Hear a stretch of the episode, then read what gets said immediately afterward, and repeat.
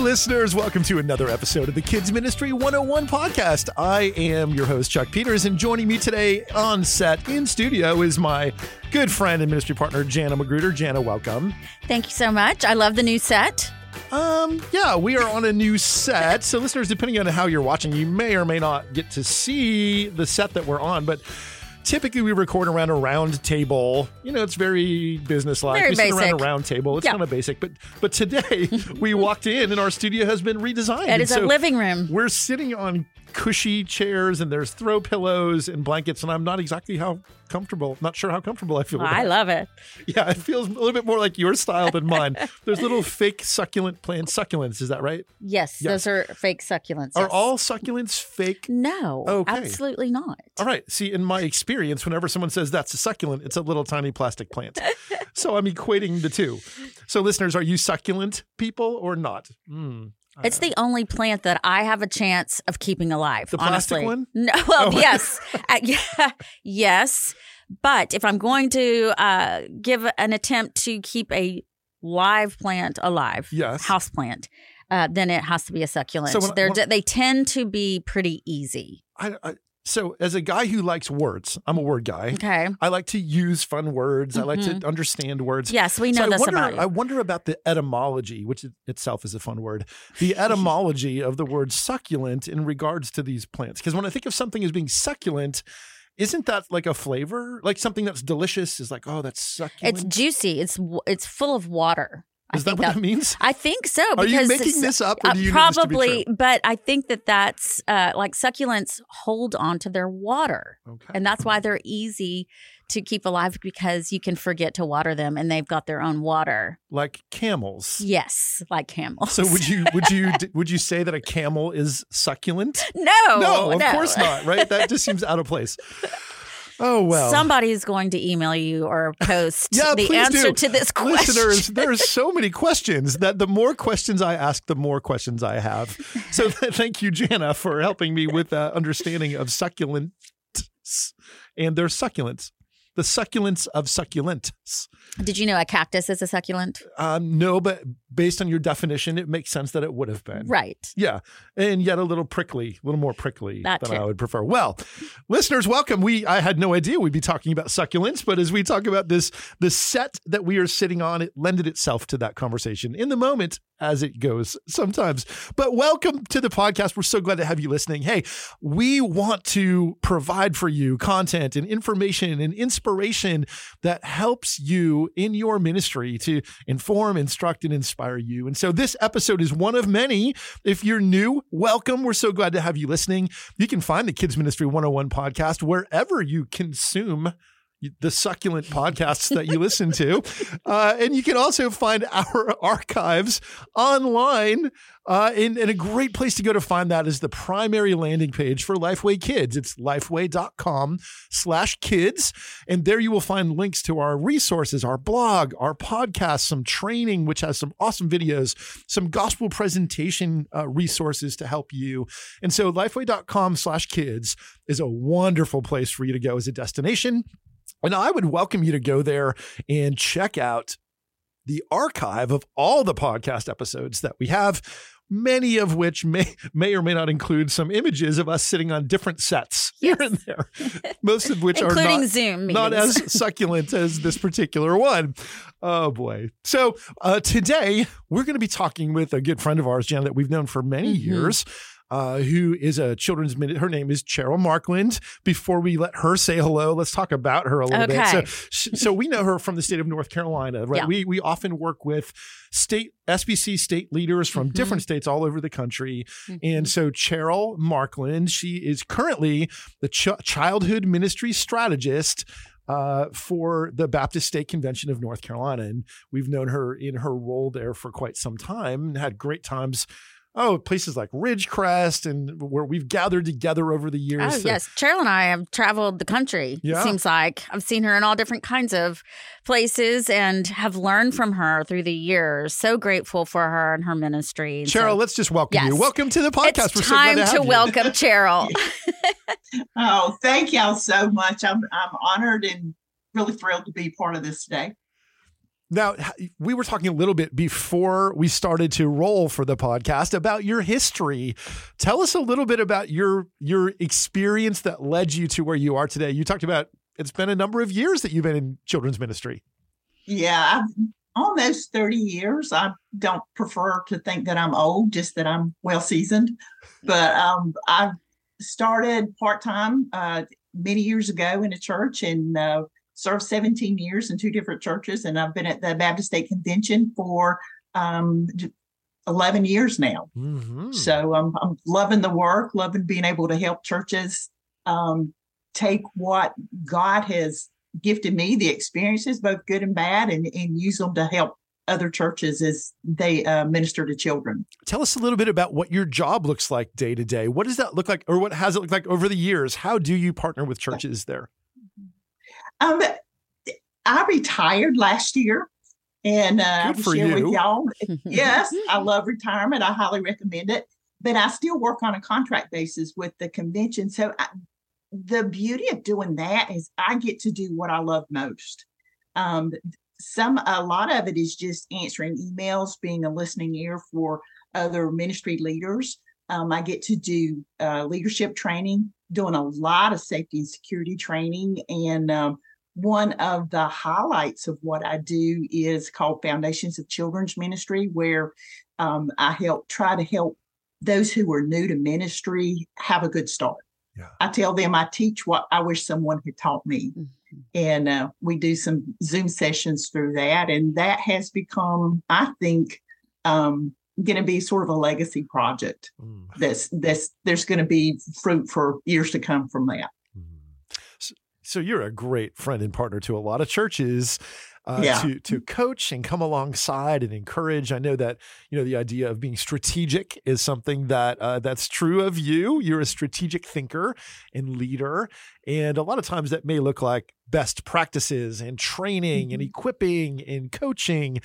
But you also have a heart for content, right? We know that yeah. what we teach matters and it's important to have a voice uh, as a leader. And, and again, we want to be that, and we want to give you that opportunity to speak to the whole of our listening audience about something that's been heavy on your heart, something that the Lord's put on your heart about just how important it is that we make sure that everything we do is pointing back to Jesus.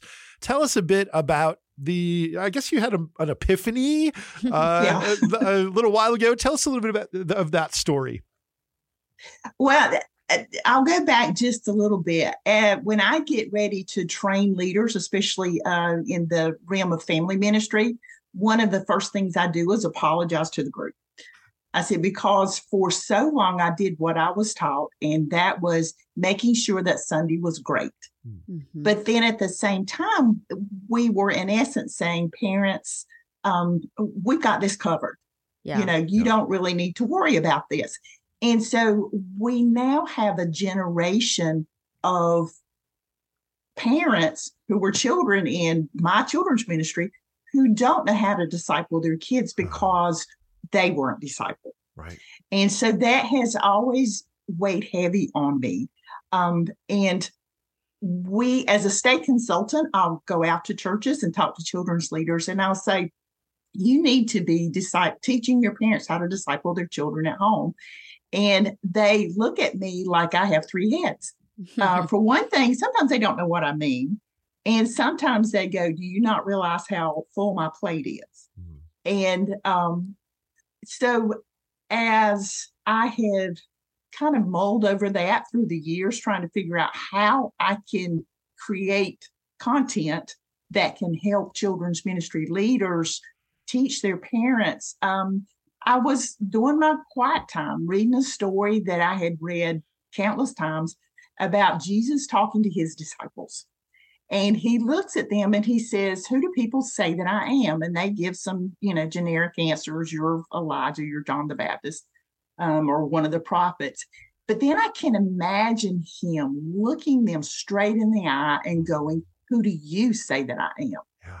And it's like the explosion went off in my head. I mm. thought, what a great question. What a question that could encompass so much of discipleship.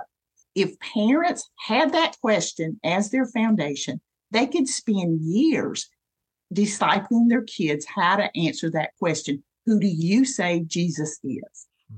And so that began a process of me just thinking, um, I am the Google queen.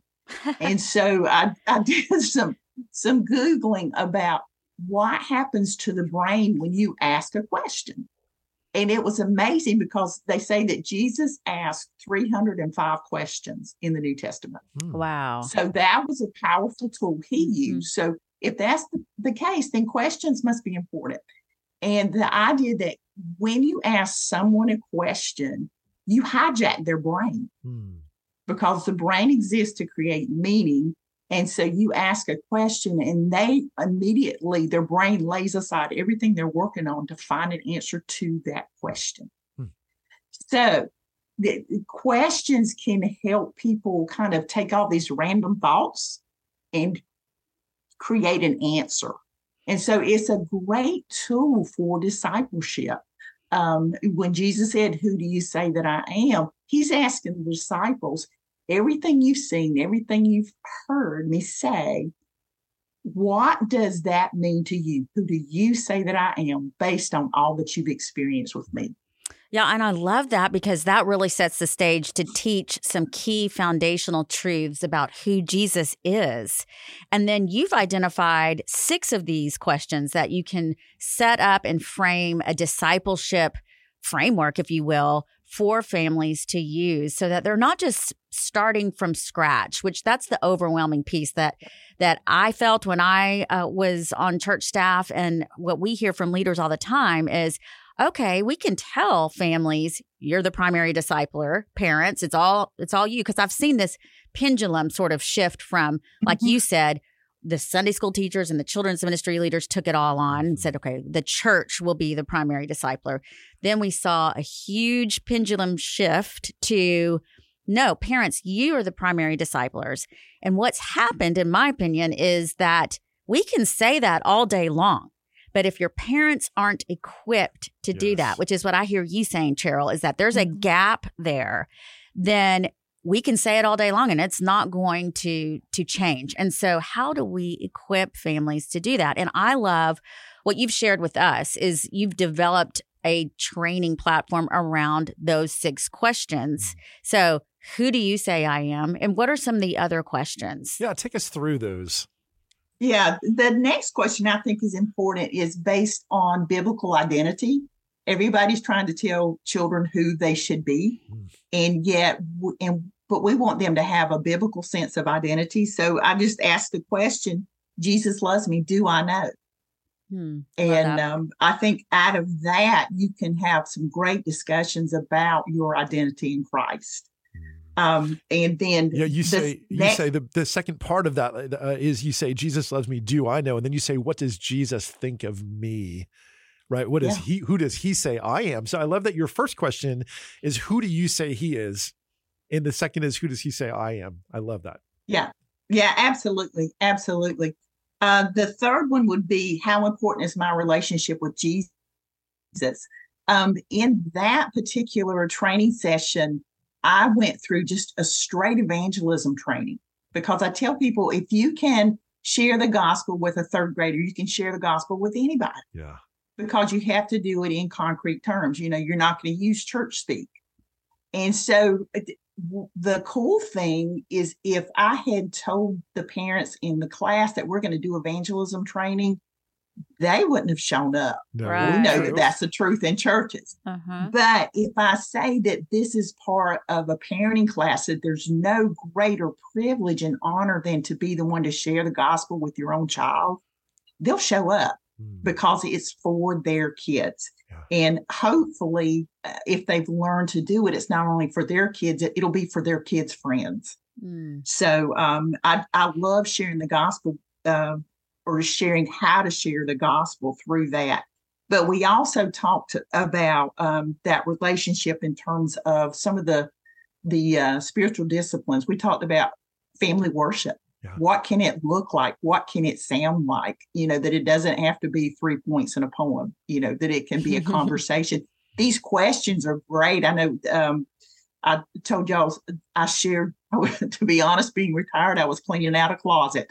And so I shared some leftover resources I had.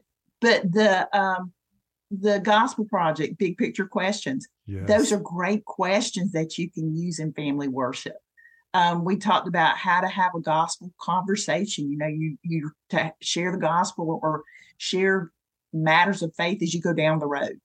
And so um, there was uh, one article I saw that was like 50 questions you can ask your kids, but you can take those questions and turn them into faith based conversations if you desire to do that as a parent.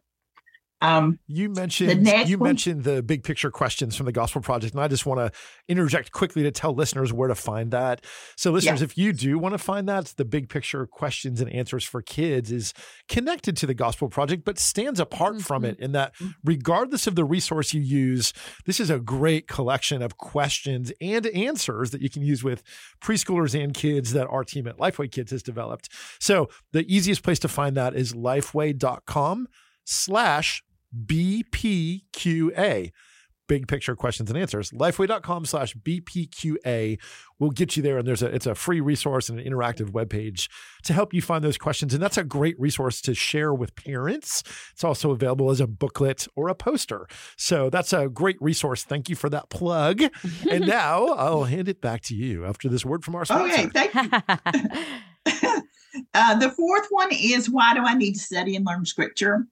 Um, I appreciate that you can find scripture on your phone, mm-hmm. but it's it's almost like there are a lot of people that I know and love that I do not know their phone numbers anymore.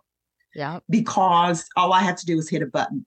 And I think that it is critical for us to kind of move away from that mindset to help kids really learn scripture, to hide it in their heart. Mm-hmm. Um, and I used an old Bill Emeott resource. Um, we had sort of fun this night with the um, Bible games and how you can take some of the Bible games of, and go to the dollar store. And you know what a great what thing to add to your family worship is just to have you know just sort of back pocket things where you make learning how to use your Bible fun. And so we just had had a great night doing that. Um, the fifth one is how am I to treat others according to the Bible? And we talked about what empathy is and how you can intentionally build empathy within your kids. Um, I know one of the things that, again, this is a little mini soapbox of mine. Parents will do service projects, especially with the holiday season coming up. They'll bake cookies for their neighbors and they'll do kind things. But I want them to understand that we need to do this. If we want it to be a discipleship effort for our kids, we need to do it in Jesus' name. Mm. We need to tie what we're doing. We need to let the um, kind thing be the vehicle for sharing that we are sharing the love of Jesus, that we are gifting people because Jesus, because God gifted us Jesus. And so again, it's and it doesn't have to be a sermon. It's just, you know, a statement, a thought, an idea, a Bible verse added to a tin of cookies. You know, let's go beyond just being nice and kind to being that way because G- because God was kind to us through Jesus. Yeah, yeah. So, great. Good thought.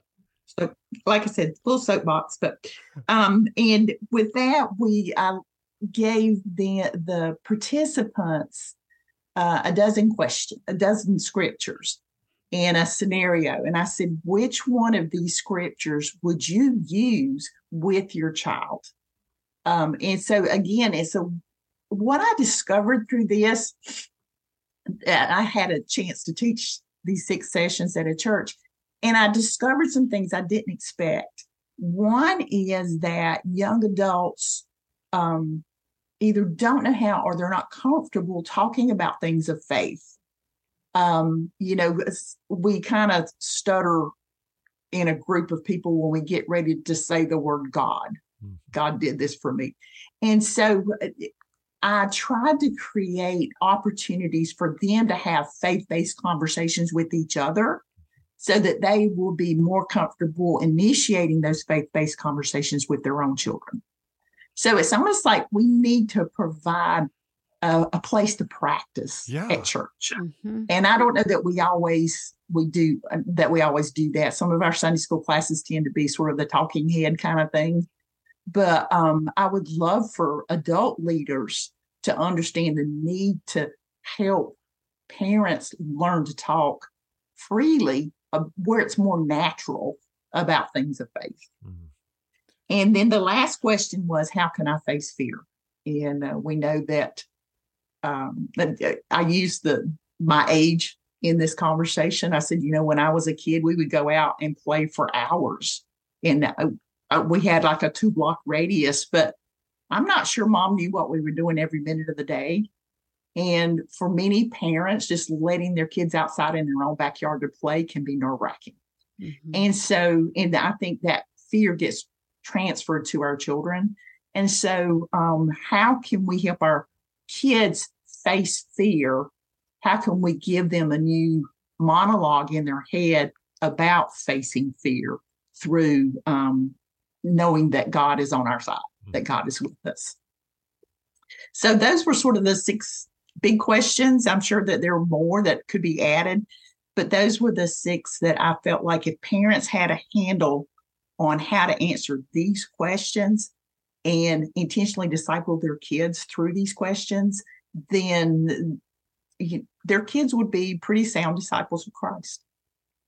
I love that, Cheryl. Thank you so much for sharing that. I think those six questions really frame up the key things of faith that we want to teach our kids. And so it's just nice to, that you have sat and taken the time to think through uh, such a big topic and be able to, in sections, be able to walk families through how to um, teach the things of, of their faith uh, to their children. So thank you for sharing these. Um, I think this is something that we can probably share uh, with our listeners. Are these six key questions, and uh, and they can they can use it, you know, with our resources or some of the things that we've talked about in here. And I'll just mention a couple others that would really lay over this nicely. The levels of biblical learning you mentioned, um, just in some of our communication. Um, as well as Let me let me Okay. interject Yeah, right. again as your commercial sponsor. The levels of biblical learning is a fantastic construct that our Lifeway Kids team has put together over the years with help from many subject matter experts outside of Lifeway Kids. You can find that listeners at lifeway.com slash levels of biblical learning. It's a long URL, but it's worth it. Type it in lifeway.com slash levels of biblical learning. And that talks about how kids learn differently, uh, understand uh, a cross section of biblical concepts at different age levels. And so that understanding of age. Uh, age awareness and age appropriate learning is what the levels of biblical learning, which we affectionately call the LOBL, the LOBL, uh, Mhm. which that URL may work also, lifeway.com slash LOBL. it does. It's a little a shorter. redirect. Let's yeah. try that redirect. That might Yeah. be easier for you. yes. And that's just a starting point uh, that I think leaders can share with their families and with their their leaders, their volunteers, their teachers to know, you know, how to appropriately talk about spiritual things at the right age. And so between those two documents that you mentioned, Cheryl, I think that they overlay nicely on the six key questions that you've developed. And then we also have, I might also add, uh, Bible skills for kids. So uh, the levels of biblical learning uh, connects with our Bible Studies for Life resource. It informs it. Uh, the big picture questions and answers informs the Gospel Project, and Bible skills for kids informs Explore the Bible Kids and connects there. Again, all of these stand alone as resources that you can use as a framework for ministry and for training, and they're great resources to hand out to parents to help them have conversations. And lifeway.com slash Bible skills for kids gets Yes. you to that one. So I'm sure you can Google these or find them. And honestly, Yes. let's provide links. We'll put some hot links uh, into the show notes of this episode for those things. And so therefore, listeners, you can just go to lifeway.com slash kids and find this episode there, and we'll get you linked up to find those things easily. I think the important takeaway is to do something, Don't just assume that your families are prepared, your parents are prepared to take that command, go disciple your kids and and be able to do it with confidence. And so that is a role that the church can play and that's where the beauty of the partnership exists is that yes, it is both the family and the church partner together to disciple kids. And so that's the important takeaway is to do something. So I'm so grateful, Cheryl, that you, in your wisdom and your expertise through the years of ministry that you have served, that you've taken the time to think through what would I would have, what would I have wanted to know when I was on church staff, how to develop my families. And this is something that would be an excellent tool. So thank you for sharing your wisdom with us. Thank you for the opportunity to share it with y'all. Thanks, Cheryl, for being here today. Jana, thank you. Listeners, thank you. Hey, we want to be a place where you can come and find uh, not only fantastic resources that our team creates, but support and encouragement and strategy. Uh, and so, episodes like this are so fantastic to have someone of Cheryl's stature come in and share her insights. Uh, I hope that you have enjoyed this episode. And again, want to encourage you to check out more in the archives at lifeway.com slash kids. Listeners, thank you for listening. We'll see you back again soon for another episode of the Kids Ministry 101 podcast.